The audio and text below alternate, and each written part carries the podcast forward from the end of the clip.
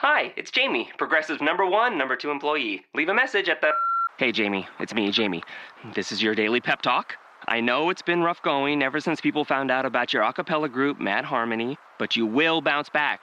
I mean, you're the guy always helping people find coverage options with the Name Your Price tool. It should be you giving me the pep talk. Now get out there, hit that high note, and take Mad Harmony all the way to nationals this year. Sorry, it's pitchy. Progressive Casualty Insurance Company and affiliates. Price and coverage match limited by state law. Well, hello, hello, hello. I am Matt Williamson. This is the Locked On NFL podcast.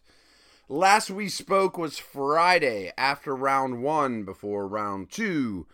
Much has obviously transpired in the world of the NFL since then. Craziness, and this is our um, this is what we're going to do about it. Well, first of all, we have a new sponsor too. We are growing, and sponsorship is getting bigger and bigger on the Locked On Network, particularly this podcast. And if you are interested in sponsor sponsor or you know getting involved in that too, let me know. But in a little bit here, I'm going to tell you about our new friends at Away. They're a first class first class luggage unit, and they sent me a, a one of their bags. It's unbelievable. I will tell you about that in a moment here, though. But in the meantime, this is our plan for these next two weeks. We're going to do five episodes a week this week and next week. We'll play it by ear after that.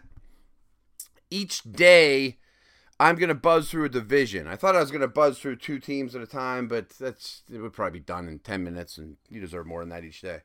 So I'm going to do the AFC this week, AFC East, North, South, West, and on Thursdays we'll go back to Twitter Thursday. So four of the five days will be divisional breakdowns from just draft only. Um, with Twitter Thursdays mixed in, rinse and repeat the NFC version next week. Um, so we'll have two Twitter Thursday next each next two Thursdays will be Twitter Thursdays. The rest of those two weeks will be AFC this week, NFC next week in terms of breaking down divisions, what they did in the draft, pretty much exclusively. After that, who knows? But I already have gotten requests for we need a new power ranks. Uh, maybe we'll go through and talk about every team's biggest weakness at this point. Those are just a couple ideas, but I'm always up for more if you want to throw some my way. Um, just two little, two subjects in terms of the overview of the draft that I sort of saw coming, and one I really did not see coming. And the thing I did not see coming and leading up to this, I told you guys over and over and over that if you have a third round grade on an offensive lineman, you better take him in the second round. Or, you know, there's going to be major runs of offensive linemen. And there weren't. You know, uh, we recognize that it was a poor year for offensive line prospects. I mean, eh, that's undeniable. But people didn't reach for them. And I thought they absolutely would. You know, a lot, a ton was spent in free agency. Teams like the Bengals and the Giants did nothing at the position. And my initial thoughts and my reaction to that is either they're going to pay for it heavy, you know, they, like those two teams in particular. They've they're loaded with skill guys now, but they have no blocking. So they know that, you know. I mean, uh, I didn't reveal something to the Giants and Bengals that they don't know. Um, so are they going to scheme around that and and initiate more? Spread like college principles and ask less from their uh, from their their offensive linemen than ever. Get it out quick. Everything's just quick rhythm. Um, uh, to me, that's really the only option at this point. It's not like they think, "Wow, we're we have a great offensive line. It didn't need fixing. We're not going to blow people off the ball." I don't think that's what they're going to do. You know, especially you look at the Bengals. They they took they have Gio and and Mixon now. I mean, they're receiving type backs. Perkins is a receiving type back. So I assume that's what they're going to do, but th- it shocked me that the offensive linemen were not a premium position. Um, what didn't shock me, and we knew this going in, was this was a really, really good defensive back draft. But 28 of the first 100 picks were defensive backs. I mean, think about that. I mean, they were good players. I mean, it wasn't like, man, they're really reaching on these guys. Like I said, it's a real high quality defensive back draft, particularly in the second and third rounds. But they went like crazy. I mean, that's a ton of picks. Uh, you know, 28% of the top 100 were from corners and safeties. So it shows you where the NFL is going. You know, I mean, I think I've said this for a while. I think all of us that's listening, if you've been listening, you're a pretty smart dude in terms of NFL fandom. You realize that nickel is really the sub package, or is really the base defense in today's NFL. But I'm wondering if we can even get more and more, and this goes back to the, you know, it goes hand in hand with the the lack of offensive line attention. Is dime going to soon become even bigger and bigger? You know, are we going to see six defensive backs on the field a high percentage of the time? I mean, is that number going to rise dramatically? I don't know, but keep an eye out. I mean, I like the one thing I think I'm pretty good at is getting ahead of the trends, you know, and I think that could be one of the next trends we see on defense. It might turn into seven on seven in your backyard. So, all right, let's talk AFC East today. Starting with the Buffalo Bills, who let go of Doug Whaley. Uh, I've met Doug a couple times. He's a good dude. He grew up in the town I live in, Upper St. Clair, you know, Pennsylvania. He made his bones here in Pittsburgh, so you hate to see that. But not only that, but his entire staff was let go too. The whole front office, scouting staff, all those things. For those of you that don't know, I obviously went through this myself with the Browns. But your contracts run yearly. I mean, a, year, a one-year contract basically starts and ends this day. You know, like like I said, I was hired the day after the Browns drafted Kellen Winslow, and my contract expired the day after we drafted Braylon Edwards, and wasn't renewed, as was the case with most of them. Most of them. So you could say I wasn't fired, but you know they brought in their guys. But whatever. Um, the Bills obviously were their front office was let go. I don't know this for sure, but my hunch, I mean, I guess it begs a question of how much power did Whaley have in the selecting of these players if ownership knew that he wasn't going to be back on Monday? You know, I mean, you're letting him go basically as soon as the seventh round's over. So are these heavy McDermott, you know, influence picks, or are they heavy Whaley influence picks? My guess is the coach was the final say here, and which would make sense. You know, he's the one that's going to live with these guys. But their picks were Tre'Davious White, Zay Jones, Dion Dawkins. Those last two are both second rounders. And then they had to wait all the way to the fifth round for Mike Milano, Nathan Peterman, and Tanner Vallejo. So let's focus really on these top three. And what's interesting to me is in a McDermott defensive scheme, corner is not a premium position. You know, and we eh, we have to preface this by saying, you know, the Bills had the tenth pick and three receivers went off the board. Boom, boom, boom. You know, Davis, Williams, Ross, and they probably didn't see that coming. And my hunch is, if you know, ninety nine percent of the time they thought they could get a receiver at 10, one of those three. They didn't, so they traded out wisely, you know, and moved to twenty seven and picked up some goodies in the you know the meantime. Um, from Kansas City, including their first round pick next year. So whoever the new GM in, in Buffalo is going to have two first round picks next year. So that's exciting. Um, but they didn't go receiver, and there really wasn't one to take at 27. But they took Tre'Davious White. And my thoughts with that are this is a really good player. I mean, to me, he just belonged in the middle of the first round. Highly versatile, clean off the field, really good all around player. But like I said, corner is not a premium position in this particular scheme. Still, they were really depleted there. So my my hunch is reading the tea leaves they looked at it and said, "Well, we'd love to, a great receiver to be here at 27, or maybe even tight end," but they didn't go that direction. So let's take the best player out there in Tre'Davious White. We lost Gilmore, and we just don't have much there, you know. And hopefully, we'll get the other positions later, which they did. You know, in the second round, they took Zay Jones. I think analysts like Zay Jones more than I do, and that's fine. But he basically immediately turns into the starter opposite Sammy Watkins. Um, there were questions about his speed, highly productive at East Carolina. There were a lot of questions about his speed. And then he went to the Senior Bowl and kind of lit it up there and then did really well to combine, including in his 40. So that, you know, he, he was one of these guys whose stock since his last football game rose about as much as anyone. So I get it. I mean, I mean that's fine. They absolutely needed him. I would think they're going to count on him for immediate production. And something I've talked about for a while is they've had right tackle issues for quite some time. And some, you know, look at Dion Dawkins and think of him as a guard, and that's probably his best situation. But I would imagine you start him at right tackle and see if he can do it. If he can, great. If not, you move him to the interior where there's much less of a need. But you would think, you know, that there's going to be some Carolina like principles with Tyrod Taylor carrying the ball quite a bit in a Cam Newton like fashion. Um, you know, big bruising offensive line with a Dawkins type certainly makes sense. Um, and lastly, you know, the status of that passing game is interesting too. I mean, Taylor is very much a see it and throw it passer. I mean, and so therefore they ask their receivers to win a lot of run on one routes. You you break open, Taylor sees it, releases the ball. He's not an anticipation guy. He's also a very good deep passer. Um, but they drafted Nate Peterman in the fifth, and if you recall too, they also drafted Cardale Jones about in that neighborhood a year ago. Jones is the big tooled project where Peterman I think is a nice fallback here. I mean the worry is how well can he cut the wind in Buffalo in December or in New England or the Jets, you know, that area of the country doesn't lend well for his, you know, weaker arm. Although he played a Pitt, but still it's different obviously in the NFL level.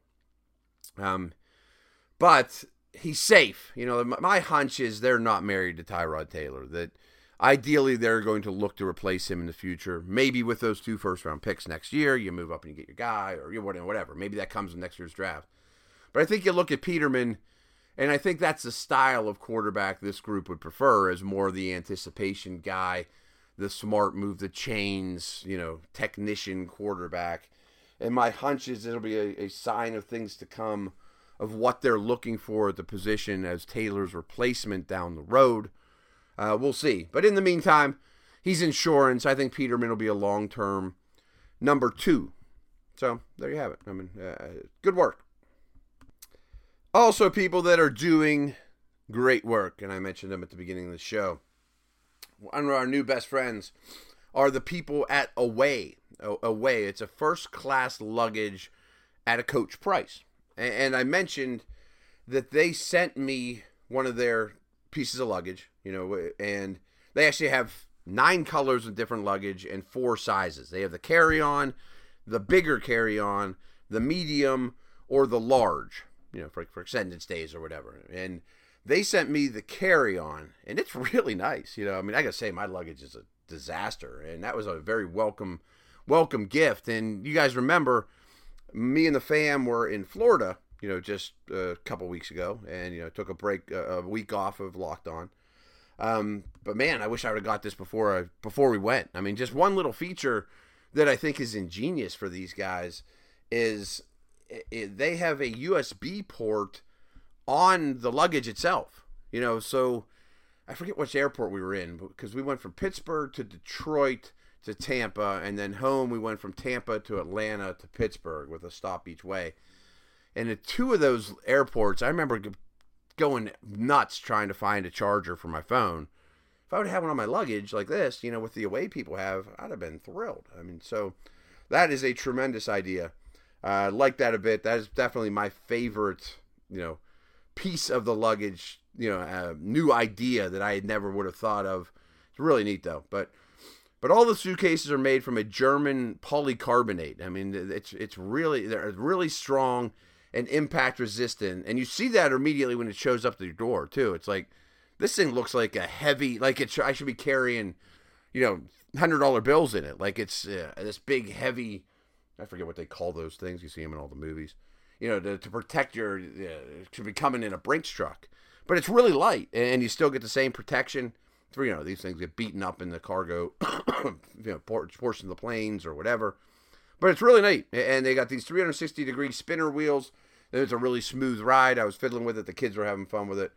Um, and then they have these washable laundry bags that you can remove that you can keep your dirty clothes separate from the clean. I'm kind of a geek on the road. Um, I always try. I always used to take like a plastic garbage bag with me and put all my dirties in there. But this system works a heck of a lot better. Um, and I told you, you know, the the best part about it is the the USB cord, which you can just charge before you you know before your trip or from your hotel room or whatever. Stays charged forever. It's great. So this is what you do.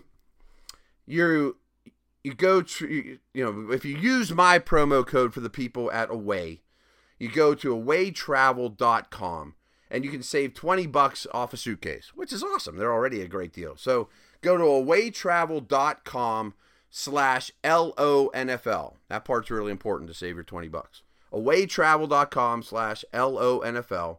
And then there's going to be a promo code setting there. Hit you use the same one, LONFL, when you're checking out.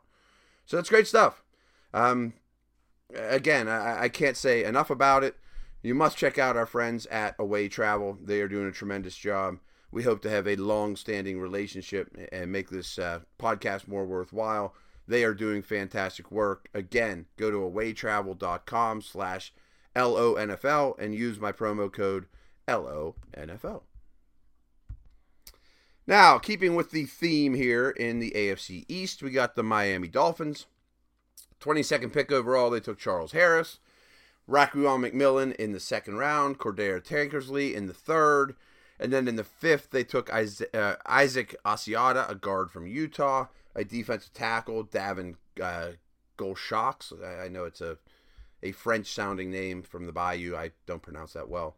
Vincent Taylor in the sixth, another defensive tackle, Isaiah Ford in the seventh. And Isaiah Ford in the seventh, go watch his highlight tape, man. He can go up and get the ball. I, he was one guy that I was shocked was still around that late.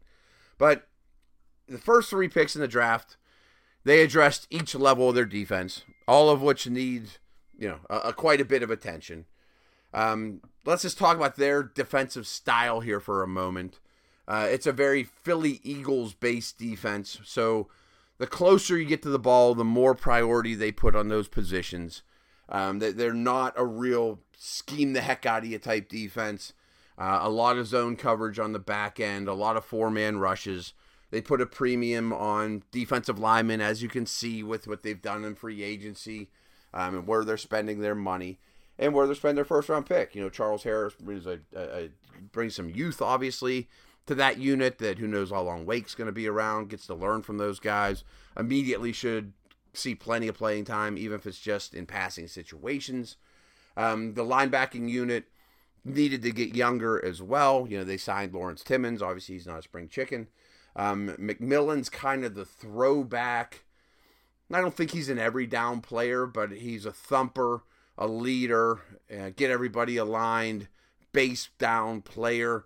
Maybe he develops into more as a coverage player, um, especially particularly after Timmons moves on. Maybe he gets to that point. But a real solid pick there. Uh, Tankersley also is a guy that I did not expect to last until the 97th pick overall. A lot of ability, can play man, can play zone. Looks like you want a corner to look, you know, long and lean and fast and, you know, long arms, press corner type body, but transitions well. Um, I think Mike Mayock said, well, I know he said, but I, he said something along the lines of, I've never seen a corner who likes tackling or playing the run less than Tankersley. So that maybe adds up to why you lasted 97 in a very defensive back rich class. So not exactly a tackler or a run defender to say the least. Kind of thinks he's Deion Sanders, which he isn't. So therefore you become a third round pick. But you can see why they would want to attack each level of their defense. They're already pretty good at safety. Um, you know they they added some more depth, which is highly needed with two different type guys uh, on the defensive line. Well, actually, they're not all that different. They're both penetrators with good size, those D tackles, and maybe the developmental players. That that made a heck of a lot of sense for them too. Um, so you know, and Taylor had a really productive season in 2016 for for Oklahoma State. He was kind of an unknown guy for me, but learning more about him now, I, I like that pick. And again, the only thing they did on offense besides the Ford selection that I mentioned was they signed Isaac or they, they drafted Isaac Asiata um, as a starting guard. I would imagine right away. Even I mean, I know he's a fifth round pick. This was a player I became aware of because Greg Cosell was really fond of him when he watched him. A masher, a very much a big body guard is a huge need for the Dolphins. I thought they could even go there in round one. Um, so this is a this could be a home run. This could be a real nice pick for them. Um, we'll see. You know, we'll see. I mean, it's, it's a fifth round pick, but uh, it could pay off. So two down in the AFC East. It brings us to your Super Bowl champion Patriots. they only had four picks and didn't pick until the 83rd pick overall. But oh, by the way, they have Brandin Cooks and you know uh, Kony Ealy, and yeah, they still have Malcolm Butler. I mean, I don't think anybody's crying for the Patriots, especially because Derek Rivers and Antonio Garcia really fell in their lap. You know, at 83 and 85 overall. They also took Derek Wise in the fourth round and Connor McDermott, another offensive tackle uh, from UCLA, in the sixth round. And some people are high on McDermott. I expected him to go fourth round or so. So these four picks, I thought were all very good value. Um, I, have we've talked a lot about the Patriots. You know that to me their weakest position was edge pass rush, but they don't prioritize it like other teams do. They look for size and bulk, and um, of course I'd love to have Lawrence Taylor, Von Miller, but when you pick 30, 31, 32 every year, you don't get those guys. But Rivers is a very flexible, um, high end potential edge pass rusher that might not be an every down player for them ever, um, but certainly worth the risk at 83 and maybe even contributes day one, you know, in as an edge guy, you know, just or just as a passing down player. They're not a big blitz team either, you know, so they, they need to get home with those guys, but they stress coverage more than they stress pass rush. Um, so this was great. Garcia is one of the few guys in this draft that could project to being a typical uh, NFL starting left tackle. You know, he has that those kinds of abilities from a, you know, also from a small school, Troy. Um, Nate Solder's getting up in age. He's not cheap. I would think that's somebody that they don't need to pay a whole. You know, they're not going to pay him what he could get somewhere else. Uh, I would think that that stay in New England might be coming to an end very soon.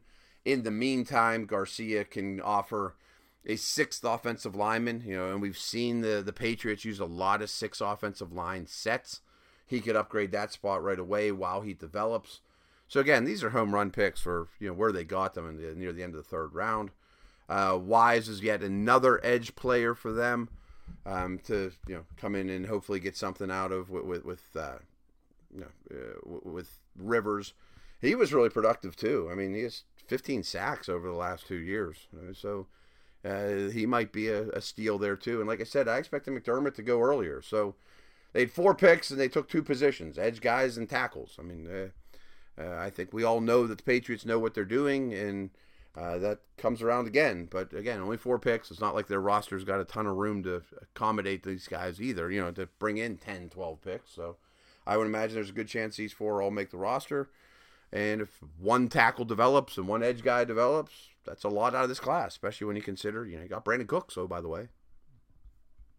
Napa Know How. It takes a lot to get excited about a bag, but most bags can't save you 20% on auto parts. That's 20% off headlamps, 20% off oil filters, 20% off virtually anything you can fit inside the 99 cent Napa reusable bag. So tell your buddies there's a bag they just have to check out. Quality parts, helpful people. That's Napa Know How. Napa Know How. At participating Napa Auto Parts stores while supplies last. Minimum three items. Exclusions apply. Offer ends 10 17 Unlike the Patriots, the Jets are a team that needs everything. Like the Patriots, they concentrated in a couple areas. You know, their first two picks were safeties. Their next two picks were receivers, wide receivers. Their next pick after that was a tight end, which another form of receiver, obviously. And then they went edge, running back, and then two corners to end the the uh, their picks in the sixth round. Didn't have a seventh round pick. Um, but uh, again, they needed everything. You, you got to know this scheme. Uh, Todd Bowles is a very Arizona like scheme. You want you know cover corners. You ask a lot from your safeties. You want very versatile players, and they want to get a lot of defensive backs on the field. So these first two picks make sense, you know, and especially Jamal Adams. I mean, Jamal Adams, you hate using the word safe, but he's as safe a prospect as you're going to find. Um, I like that pick a ton. They'll use him all over the field and man coverage against you know tight ends and running backs and the slot and deep middle, and he'll be all over the place. Brings leadership. Uh, I can make the argument that he's the second best prospect in this entire draft. To get him at six was also value. I would have ran the Adams, you know, card up to the podium immediately. So I assume they did the same. Who knows? Maye's a little bit more of the in the box type, but I'm sure they'll blitz him a lot. Maybe they see some Tony Jefferson in him, you know, as a near the line of scrimmage, nickel linebacker, blitzer, uh, play against tight ends, quality prospect as well. Again, this makes sense. One of my favorite picks in this draft was Ardarius Stewart, Stewart, the wide receiver from Alabama. Big physical guy. I mean, he's not huge, but he's a physical style player. In the Golden Tate, you know, maybe Anquan Bold might be a stretch. Mold, you know, he's not gonna, he's not a, a finesse player. He's good after the catch. A lot of ability, and you, as you can imagine, you know, at Alabama, they didn't get the most out of him in terms of production, considering how much they run the ball and all the miles they have to feed and the quarterback situation. So it's sort of an OJ Howard situation. But it wouldn't shock me at all if Stewart sees immediate playing time and really pans out for the Jets long term. Uh, heartbreaker Devin Smith is out for the year again. Just yet, yet again, another injury. That I always liked him coming out of Ohio State, but I think that ship has sailed. Uh, Decker's not going to be there for the long haul, and still could you know be a trade candidate, and then you know get more picks going forward. So they need receivers, and I think Stewart's a really nice get here. I'm not so excited about Chad Hansen. He's okay. I, I don't have a problem with him, that's for sure. Um, again, fills a need. There's no question about that. There's mixed opinions on Leggett. There's certainly talent, you know, and they certainly need a tight end. There's no question about that. Chan Gailey didn't use a tight end, so when this new, you know, group of offense coordinator, you know, offense coaches came in, the cupboard was pretty bare at this position. Uh, Leggett's kind of runs hot and cold. He he doesn't. He's not real nasty, but he he does have ability. You'd like to see more consistency. You'd like to see a little more fire. But I mean, this is the the fifth round. This 150th pick overall at a need position, and you're adding ability, and, and you know there's not a lot in front of him on the on the depth chart. Fine. Uh, Dylan Donahue is an edge guy. That's a position of need. Elijah McGuire uh, is probably a special teamer slash third running back. I, mean, I would think he makes the team. Jeremy Clark from Michigan, the sixth round, is an interesting player here too because he's he's he's long and he was playing well, you know, but then he got injured. So what do they care? You know, I mean, uh, he's a productive player from a big school that got hurt, but Jets don't need him right this second, so maybe he pans out for him. Um, overall, I thought it was quality draft from them. You know, they, they, need a ton, but they really addressed their secondary, particularly safety, obviously, and their receivers. You know, they stressed the small guys in this draft. Fine, you know, I mean, they it's not like the the offensive line could be ignored, but you can't have everything. Um, so it looks like they're going to go with Hackenberg or maybe Petty, but give those guys a shot, like I hoped they would this year, and see what they're at. So that's going to do it. Tomorrow we will do AFC North. Napa Know How. It takes a lot to get excited about a bag, but most bags can't save you 20% on auto parts. That's 20% off headlamps, 20% off oil filters, 20% off virtually anything you can fit inside the 99 cent Napa reusable bag. So tell your buddies there's a bag they just have to check out. Quality parts, helpful people. That's Napa Know How. Napa Know How. At participating Napa Auto Parts stores while supplies last. Minimum three items. Exclusions apply. Offer ends 10 17